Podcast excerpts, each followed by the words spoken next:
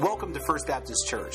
You're listening to the teaching ministry of Pastor Sherman Burkhead. Check us out on the internet at fbcboron.org.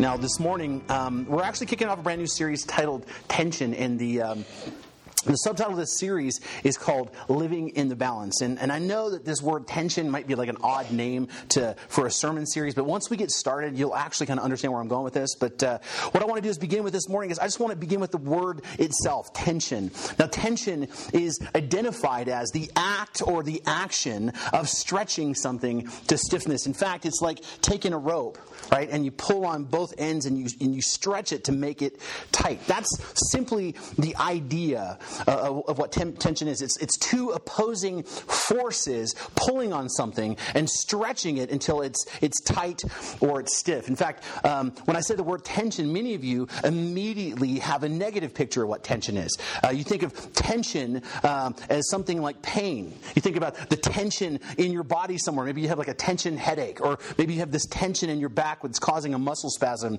or you have a backache, or you just have this tension somewhere in your body. Maybe it's your shoulders or, or your neck or you get this tension in your stomach, you know, and, and the tension that you think about relates to pain. And some of you, when you think about tension, you think about conflict. Okay, uh, you think about the, the, conflict between people. I mean, we've all heard it said, you know, there was some tension between those two, or you know, the tension was so thick that you could cut it with a with a knife, right? Um, and, and, that kind of tension makes us think of the conflict between people, the conflict between nations, right? There's national tensions, international tensions. There's tensions between um, ethnic groups. There's tensions between different people groups. There's racial tensions, you know, uh, cultural tensions, you know, all all kinds of this stuff. And, and so we think about tension in the sense of conflict or, or this looming conflict. And then some of you think about tension, you think about uh, fear, okay? Because we've all experienced this really kind of like this fear induced tension in our lives where you feel all wound up and uptight about this imminent or perceived, you know, danger.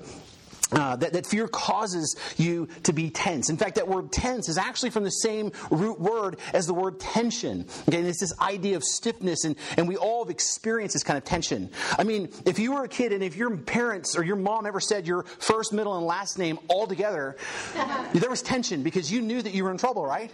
Yeah. I mean, Sherman Lee Burkhead, I'm telling you, I know that I was in, in trouble, okay? We all know what that tension's like. And, and we also know, like, when you're driving along and you look up and you see that red light in the mirror, there's instant tension, right? Instantly, your body's tense, your, your heart starts to race. Right? You know what it's like to have that fear induced tension. In fact, um, Several years ago, I was actually in a bank that was robbed, and you talk about tension, all right? But uh, but they actually caught the guys really quick, and so that was good. But then months later, after I've already forgotten about it, it's like not even on my radar anymore. Some guy walks up on my door, you know, knocks. He looks just like a regular guy. He says, "Are you Sherman?" I go, "Yep." He goes, Yeah, I'm, I'm, I'm, Mark Smith from the FBI, all right? Now, you talk about tension, all right? Because, all right, all of a sudden I'm thinking, what did I do wrong? why is this guy here? I mean, you know, I forgot about the bank robbery. For, for, forgot about that. That was the reason why he was coming to visit. All right, but I'm thinking, what did I do, do wrong? Did I like forget to pay my taxes or something? I mean, is there something I didn't do? Right? It's a good thing that I actually went to the restroom before I opened the door. Right? Otherwise, tension would have got really, really messy that day. So, um, so we've all experienced this kind of tension, and at some level, we've experienced, you know, all three of these kinds of tension. We, you know, we, we know what it's like to be in pain because of tension. We know uh, we've experienced the, the, the conflict related to tension, and we've also, you know, uh, experienced the uh, the tension that's brought on by fear. But that's just only one side of tension. Actually, tension can have uh, can be a positive force as well.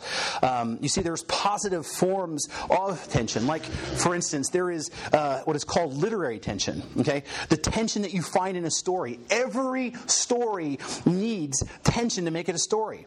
You see, every story begins with its introduction, right, and then it begins, begins to build up, and then you have the conflict, is where the tension gets the highest, and it grows, and everything is tight and tense, and then you have the resolution, where the tension relaxes, right? You need tension to make a story a story. Another good kind of tension is organizational tension, right? Uh, the kind of tension that organizations need in order to keep working. For instance, the government is supposed to be built on a tension between three branches the executive, the legislature, and the judiciary. Okay, and the idea is that this tension is designed uh, to act as a restraining force to keep you know certain groups from having too much power. Now, obviously, in the time that we're living in right now, that balance balance is kind of getting out of balance. Uh, but there's still an organizational tension that keeps our country from sliding all the way into a, a dictatorship, at least for the moment, anyway. But uh, here at First Baptist Church, we also live under certain types of organizational tension. Um, for instance, um, one of the tensions we operate under is this tension between excellence and stewardship. You see, everything that we do at First Baptist Church, from Sunday morning to vacation Bible school to our uh, annual church wide campaigns to even the way that we do projects and the building materials that we use, we want to be excellent in everything we do, okay?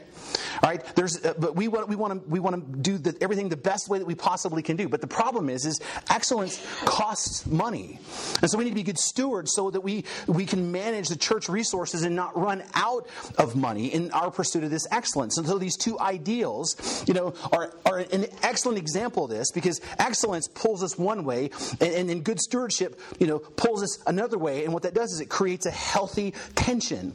Because think about this: if we're focused just on stewardship, then, then we would all we would do is save money, and then everything we would do would be just basically the cheapest way possible. And I'm telling you, just from experience, that's not good.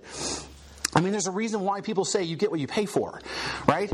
Okay. And, and, and, in fact, there's been projects that have been done here in the church in the past where people have just used the cheapest thing that they could possibly use as far as building materials go. And the problem is, it didn't look very good, number one. And number two, it doesn't last. And what this does is it actually creates this image like we just don't care, right? That God isn't good enough for us to do our best. But then on the other hand, we don't want to focus so much on excellence that we spend all the money and we blow the budget.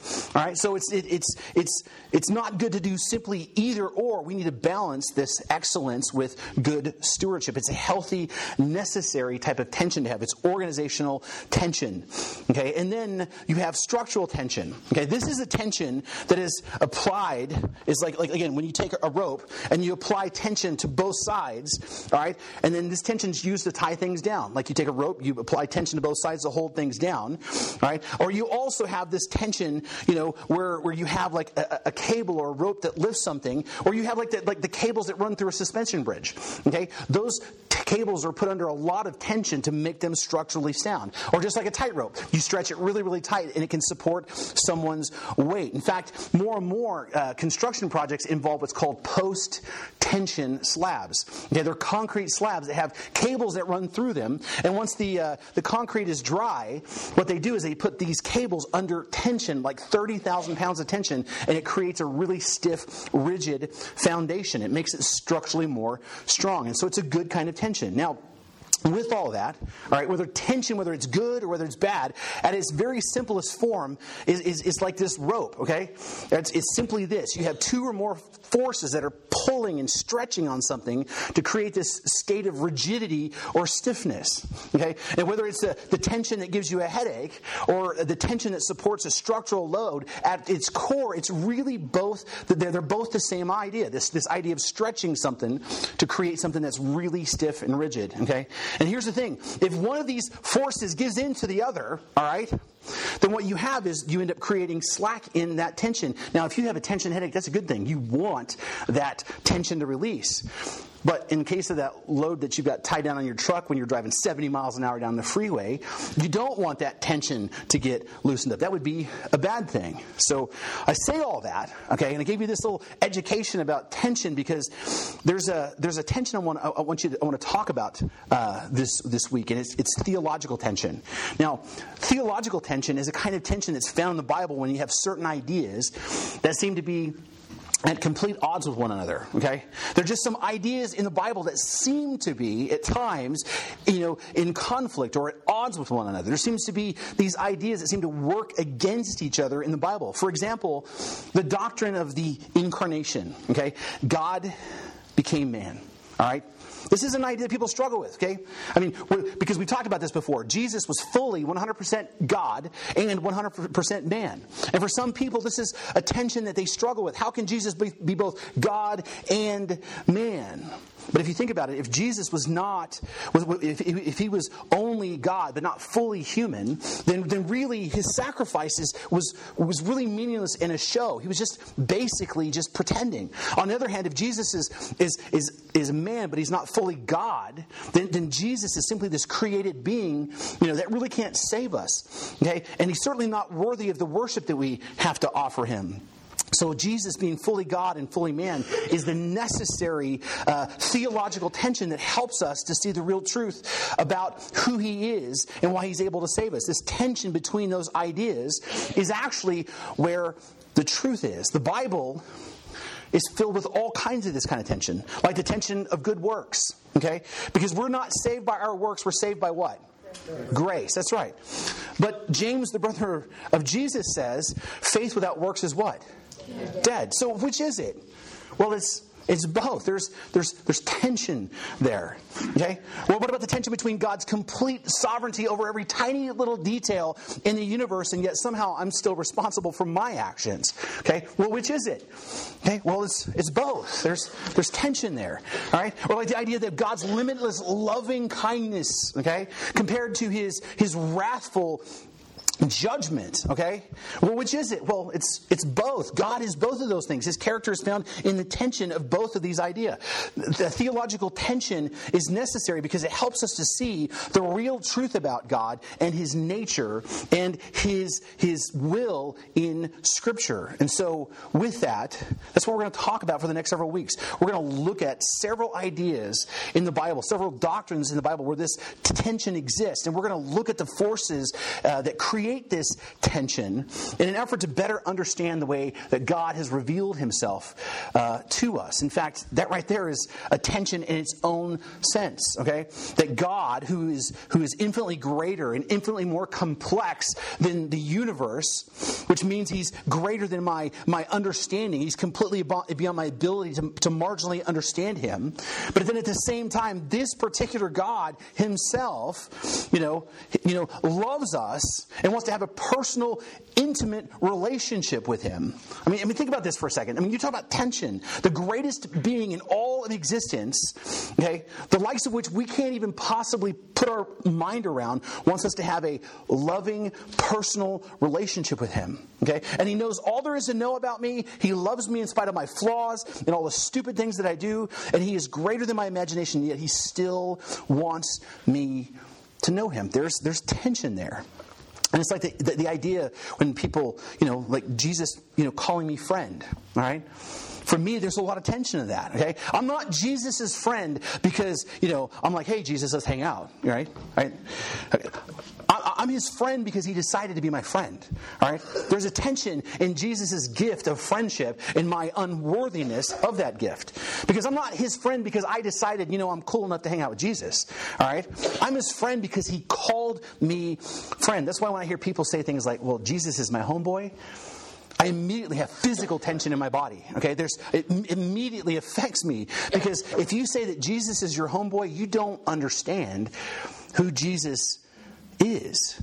Because just because you call, you know, Jesus your friend doesn't mean you can call him your, homeboy. Because to say something like that implies some sort of equality with Jesus. And, and that's not the truth because you ain't equal with Jesus. All right? Jesus is not your homeboy. He's not your bud. He's not your N word. He's not your part of your posse. He's not your pal. Okay? I mean, he certainly should be your best friend. Absolutely. Make no mistake about that. But he is your friend because he chose you. Okay? And because he's God, you still owe him the deepest level of awe admiration, reverence, worship, and respect. And to say that he's your homeboy is frankly disrespectful because it diminishes who he is. Now, with that, and me stepping off my soapbox. Um, well, today what we're going to do is we're going to look at three points of tension that I believe are probably the most important for us to get our heads wrapped around.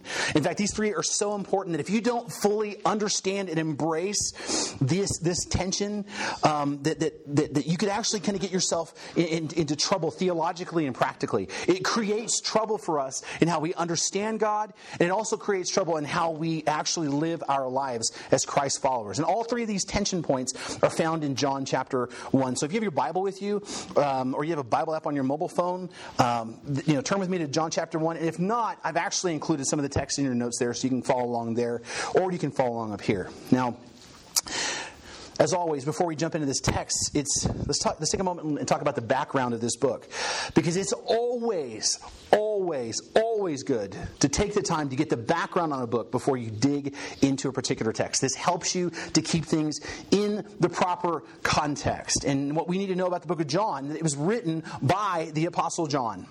Okay, who, by the way, is the same John that's mentioned throughout the Gospels. He is the one and same. All right, he is the gospel that, that was first. He, he was the, uh, the, the apostle that was first selected. He was uh, one of Jesus' first three disciples and, and friends. He was, um, he was so loved by Jesus and he was so uh, trusted by Jesus that Jesus, while he hung on the cross, asked John to take care of his mom. Now, I don't know about you, okay, but for me, that says a lot because I'm going to ask you to take care of my mama, then you, you must be somebody special. And John was special. Like I said, he was one of Jesus' three inner circle. And, and, and, and John really knew a lot about Jesus, and he knew Jesus intimately and personally. Now, the other thing about John that you need to know is that he was the oldest living apostle. He outlived everybody else. He outlived all the other apostles. Okay? And, so John was there from the very beginning. He was there when Jesus first began his ministry, and he was there as the church blew up and grew all over the Middle East and the Roman Empire. And so John, you know, he's basically seen it all. He's basically talked to everybody that there, that, that there is to talk to. He's read the gospel accounts, and he's no doubt had contact with the likes of Paul and Timothy as, uh, as John pastored the church of Ephesus at one point, which is the church that Paul started and Timothy had pastored.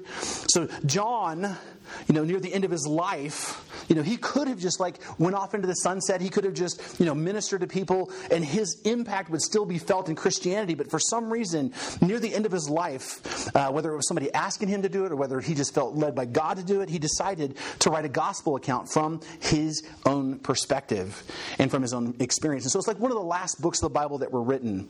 Now understand, just about every book of the New Testament, again, was written, probably except for Revelations. And he's no doubt probably read these books. And for all intents and purposes, the story of Christ was really told. And the theology of, uh, uh of Jesus and, and the faith was, was very well developed. But John still decided to write one last gospel because he felt he needed something to, he, he needed to communicate. And this gospel uh, that he wrote was different because John decided not to cover the exact same events that the other gospels covered.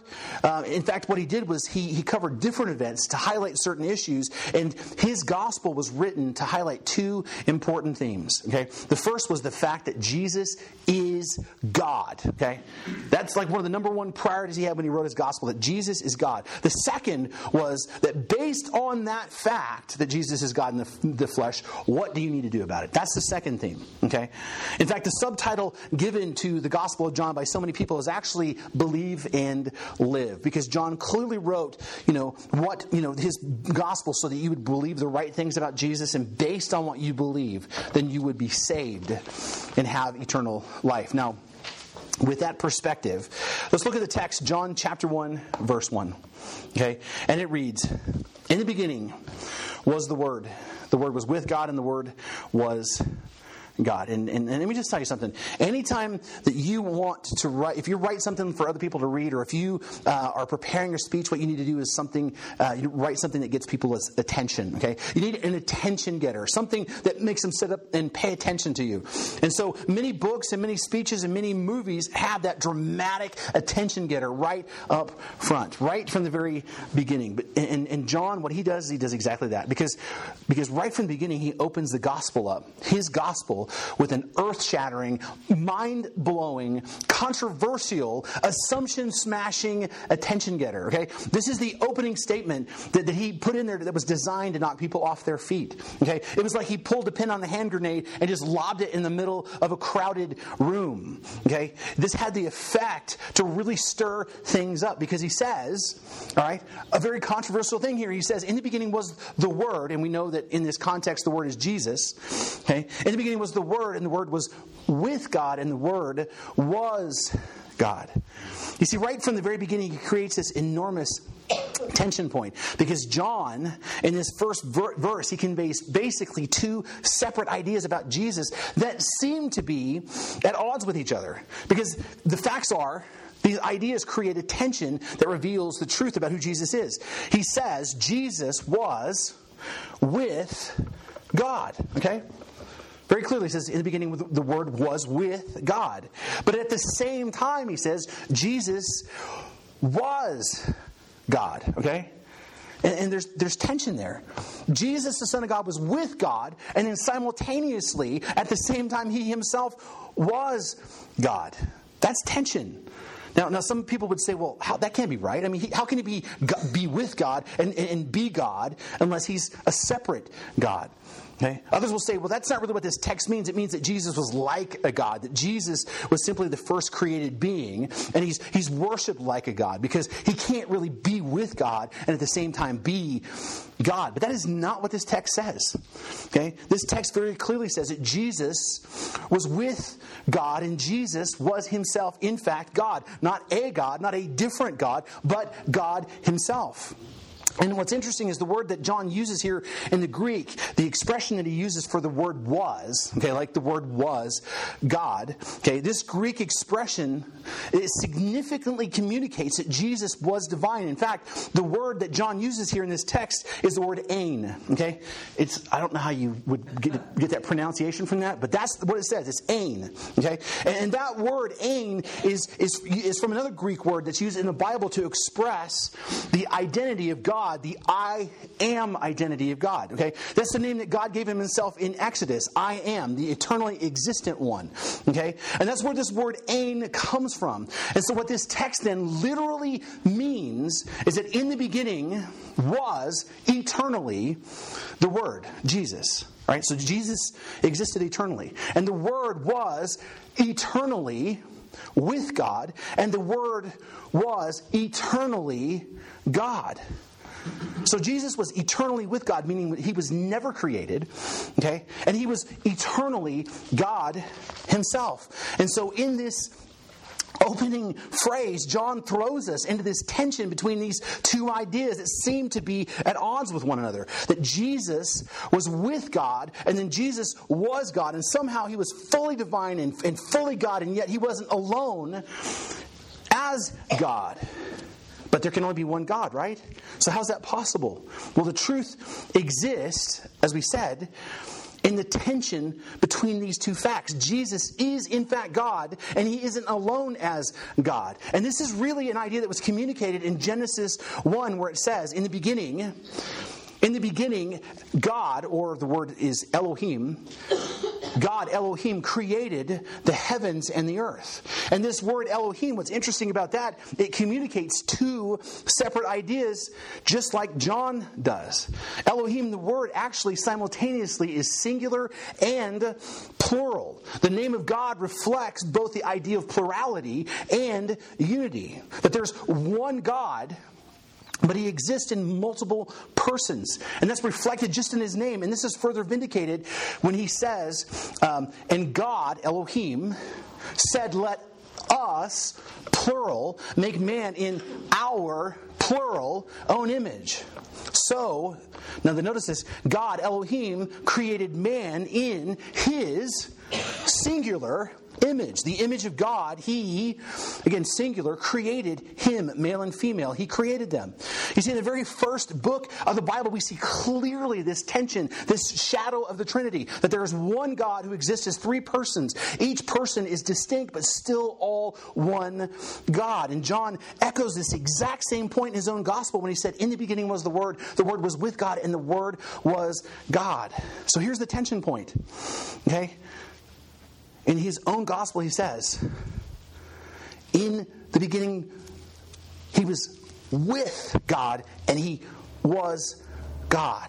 Now, you have to understand if you give up one of these tension points, if you give up one of the, the points that anchor this tension, what you have is a Jesus. Is either he's a Jesus who um, is a Unitarian God, which means he's pretending to be Father, Son, and the Holy Spirit by, you know, in different phases, and he fits within the confines of our, our mind, or he is not actually God himself, but a false God, not worthy of our worship. Now, what we understand about, about God is that he's more than we imagine. He's bigger than our imaginations. He's greater than the universe, which means we're not going to be able to easily define him.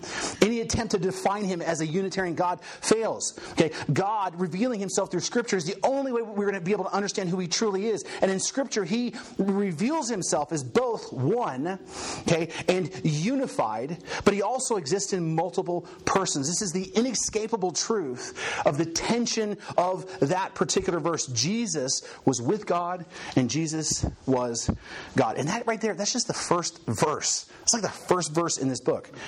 Because look at verse 14, it says, and the Word became flesh and dwelt among us, and we have seen his glory, the glory of the only Son from the Father, full of grace and truth. Now, in this one text, there are two really important points of tension. Okay, the first one has to do with Jesus and the incarnation. The second one has to do with the nature of Jesus. So let's take a look at the first one. The tension points that come from the, they actually come from the phrase uh, in this verse that reads, "And the Word became flesh," because. Um, in this particular phrase, again, there's two competing ideas. Because if you remember, you know, in verse 1 of this chapter, the word was God. Okay? So the word was God. And then in verse 14, Jesus became what? Flesh. Okay? So when Jesus came to the earth, he was fully God. He was already fully God. Then he became flesh, fully man. And from that moment forward, for all eternity forward, Jesus was 100% God and 100% man. You see, this is the truth about the incarnation. And in that truth, there's a tension. And as we said earlier, if Jesus was only God and not fully a human being, his physical death and his physical suffering really didn't mean anything because it was just for show. Right? He didn't really sacrifice anything, he didn't lose anything. But on the other hand, if Jesus is fully God, but not I mean, fully man, but not fully God, then Jesus is simply just a created being that really can't save us because he's eh, because he's just a surrogate. He doesn't actually didn't actually accomplish anything. He's just a puppet. So, in order for us to have a real sacrifice, God had to free us himself. And to do that, he needed to become fully man to experience our life and to fulfill the righteous requirements of the law. And in his death, okay, Christ, because he was fully man, experienced real pain and real loss and was offering us a real life giving sacrifice. So, Jesus can't just be God or just be man man. He can't be just 50% God and 50% man. Okay? He's fully God and fully man. That's the tension, you know, where, uh, that's the tension point where we actually see the truth about Jesus.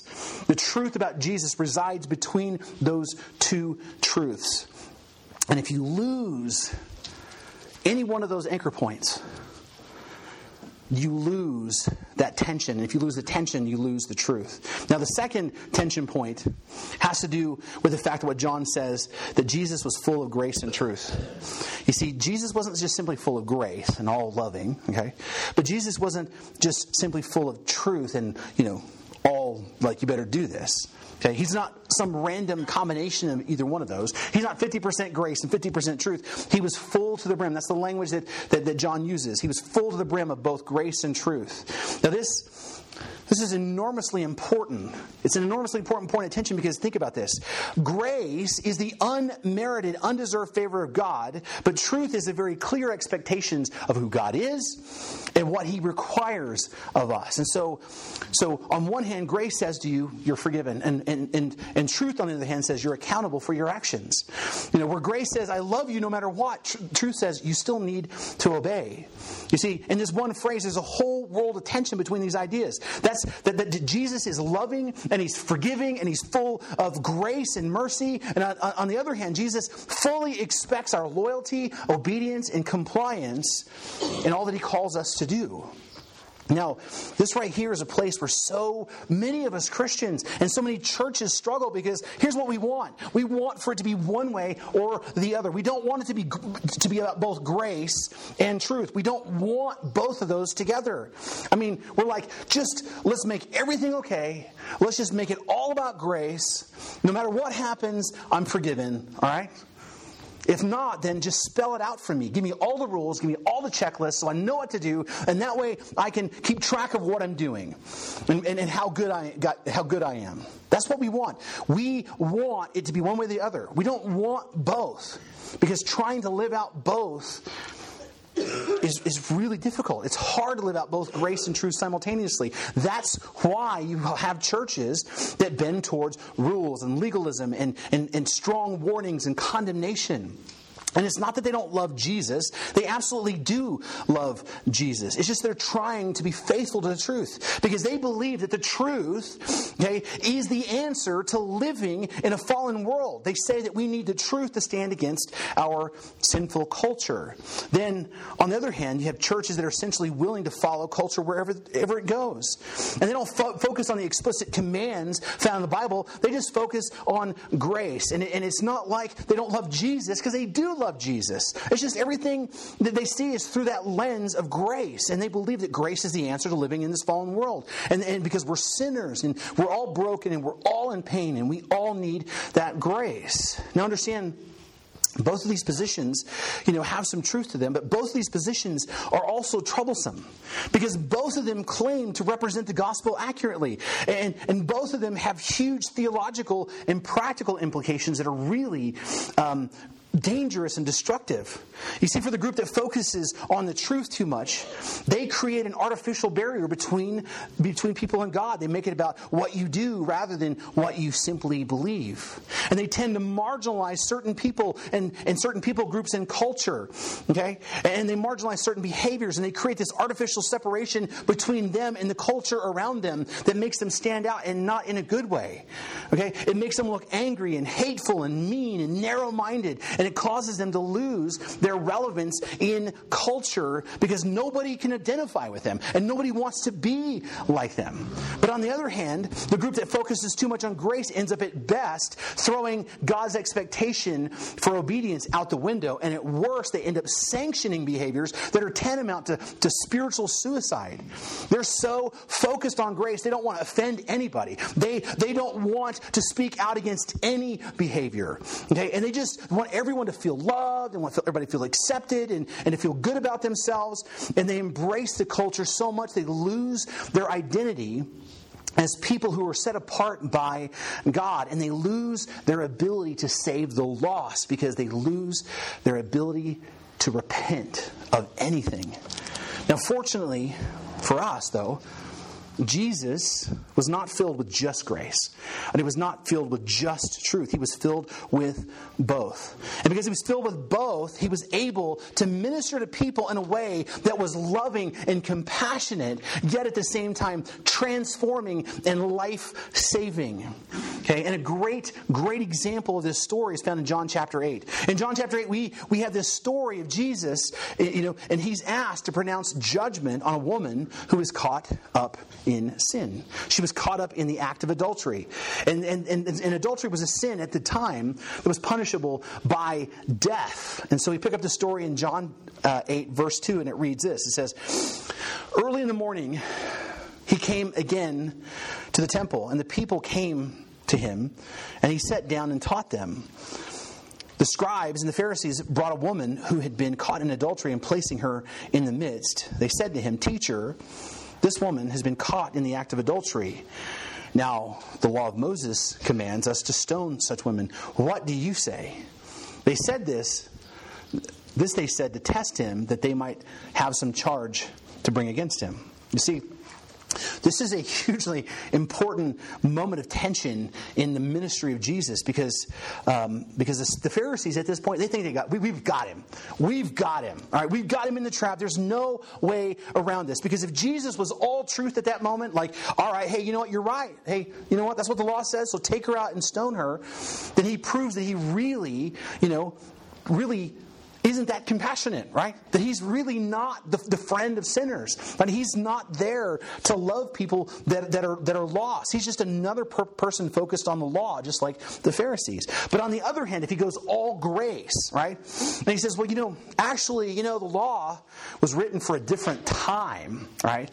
And, and a different, you know, you know, a different, you know, culture. I mean, it's not really culturally relevant for us today because things have changed in the last thousand years. I mean, Moses, in his understanding of, of marriage and adultery is not the same as our understanding of marriage and adultery. So really, you know, well, you know what, what she's doing isn't such a big deal. I mean, I mean, everybody's doing it, right? And, and, and everybody has the right to be happy. I mean, especially, you know, if no one's getting hurt, and, and you know what, and, and they're they're they're mutually consenting adults anyway. So what's the big deal? Especially if she just believes in God. I mean, if she believes in God, then then all you really need is grace. It's not a big deal. Now, if Jesus went that direction, what would have happened? Well, at best, he would have proven himself to be a false teacher and not the Messiah. And at worst, he would have denied his own word because remember, Jesus is God. And where's the law come from?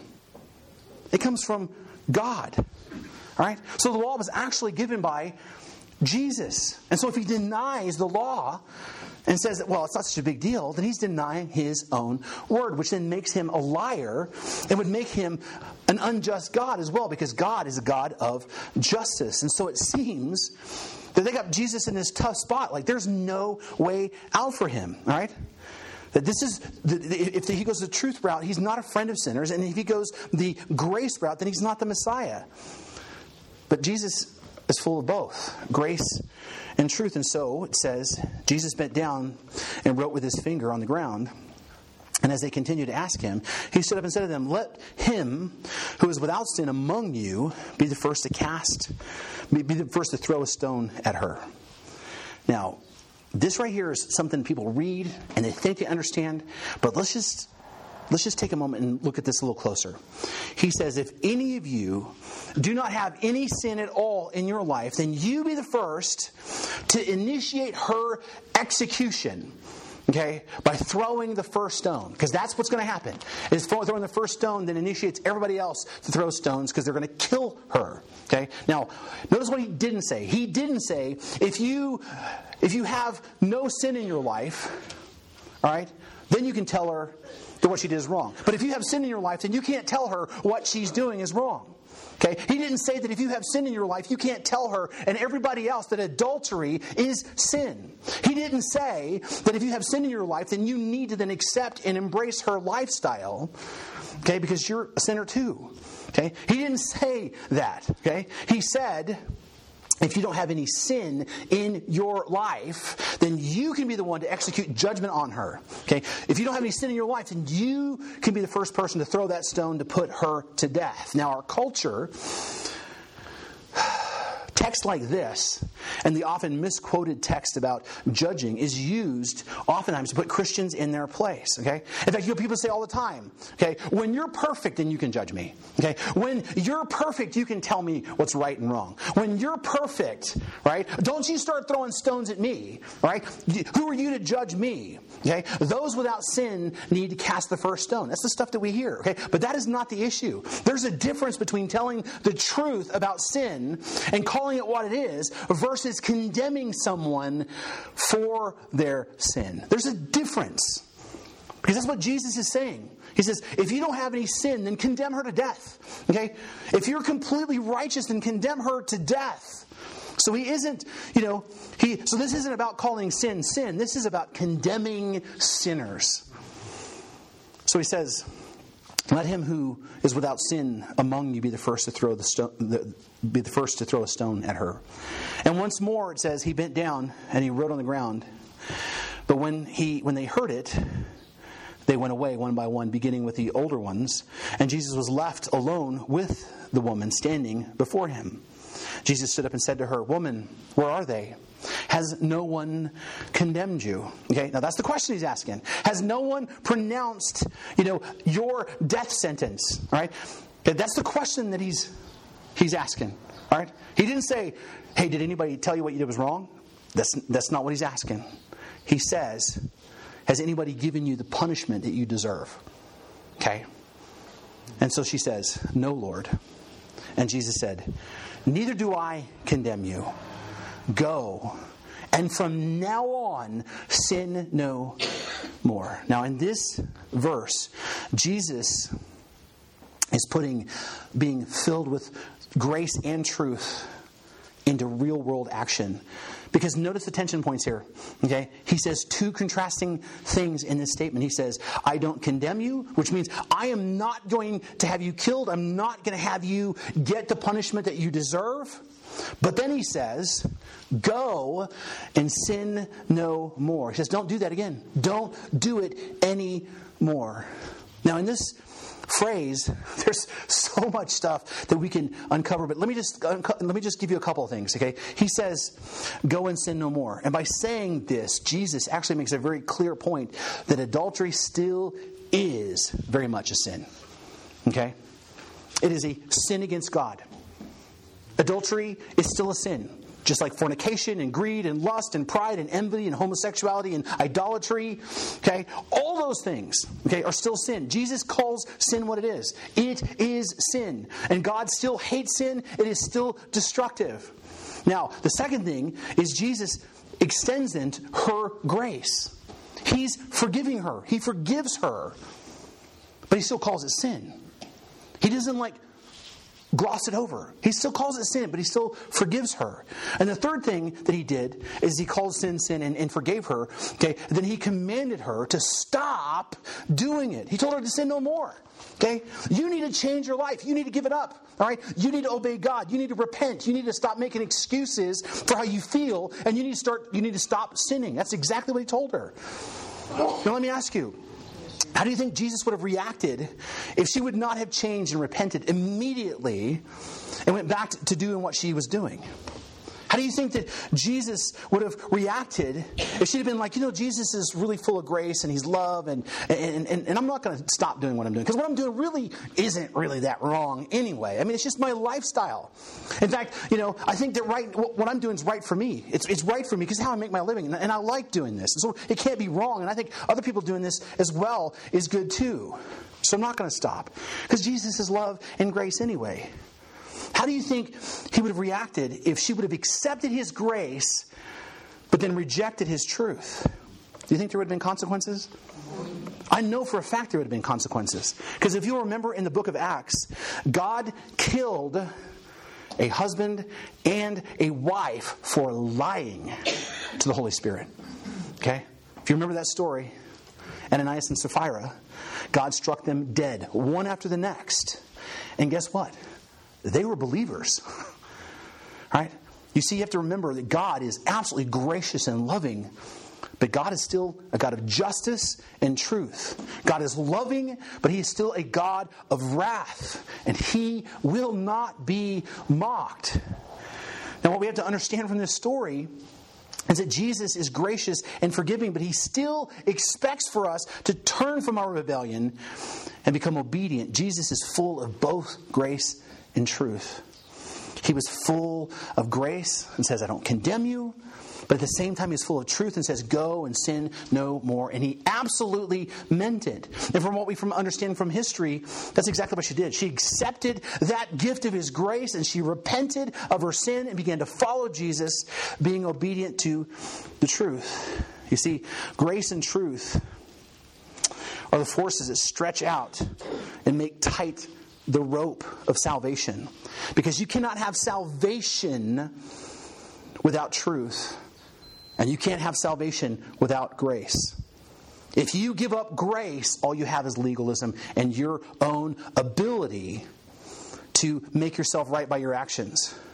And without, without, without truth, what you have is an unrepentant and unregenerate heart. Salvation requires both. The tension between grace and truth is where salvation is. Salvation is a reality that is created by the tension between grace and truth. And that's why Jesus was full of both grace and truth. And that's why he lived it out.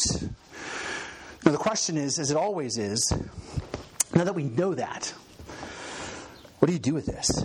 How do you apply this? I mean, what does this tension between grace and truth have to do with us? Well, it has everything to do with us.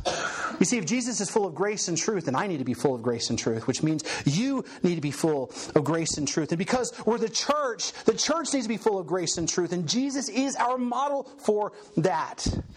Let me just say what this means. It means that as Christ followers, what we need to do is we need to see everyone around us the way that God sees them as His children that He loves. And we need to be able to say to them no, no, matter who you are, no matter where you've been, no matter what you've done, you're welcome here. You're welcome in our building. You're welcome in our community. You're welcome in our lives. Okay? And we love you and we, we care about you and we're, we're here for you. No strings attached. But understand, we're going to, to be honest with you and we're going to tell you the truth. Because we love you, we will tell you the truth. We owe it to you and we owe it to God to be real with you and to be honest with you and to tell you the truth, even if it hurts. And so we're going to tell you that drunkenness is killing your family and your career and your relationships, and that pornography is not some harmless vice. It's rewiring your brain and it's eating you up from the inside out. And that jealousy and bitterness and unforgiveness are all things that are going to destroy you and your family. And, and, and, that infidelity and adultery and homosexuality and pornography and lust and envy, all those things are sin. They are still sin and they dishonor God. And that sin will cost you something in your life because sin always has a cost. We're also going to tell you the way that you act at work, away from church and away from your Christian friends matters. And the way you treat your boss and the way that you treat your coworkers, that matters too. And the way that you, you treat your kids and talk to your wife, that matters. And the way that you treat strangers, especially those strangers that are different from you, that matters. But you also have to understand, we just like Jesus in John chapter 8, we don't condemn you. We don't hate you. We don't look down our self righteous noses at you. We forgive you. We love you. And more importantly, we identify with you and we're here for you and we're praying for you. And you and your life and your hopes and your dreams are all important to us. And we want to help you. We want to help you to draw close to, to the only one who can offer you any real hope and any real healing and any peace at all the Lord and Savior Jesus Christ. And we're going to help you get to know him and get to know who he is. And we're going to help you have a relationship with him. And we're going to help you to follow him. And we're going to help you to become spiritually maturing Christ followers who are also full of grace and truth. And we're going to tell you the truth because it's going to get hard. And you're going to have your doubts. And there are going to be times where you're going to wonder where God is. And there are going to be times you're going to feel like you're failing God. And believe me, you absolutely will fail him. But we're going to give you grace. And we're not going to be offended by your doubts. And we're not going to get upset by your hard questions. And we're not going to disown you when you fall down on your face and make a mess of things. We're going to love you. And we're going to consistently remind you that Jesus loves you and that He died for you. And when the road gets hard, we're going to be right here with you. No matter what happens, we're going to be right here with you, pouring into your life both grace and truth. And that is what you do with that. That is how you apply that. That is how we are to live this out.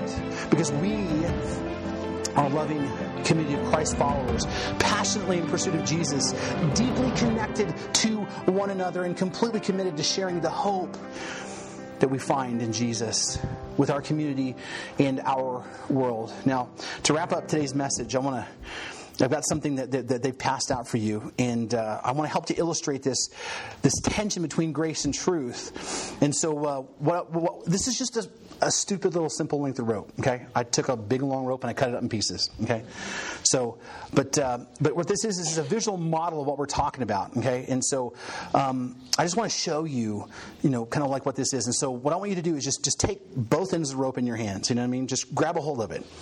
Okay, and then just pull it snug. Now you don't have to like try to like break it or like, you know, show how strong you are or anything like that, okay? But just pull it snug, okay? And as you do, I want you to remind yourself that Jesus is full of both grace and truth.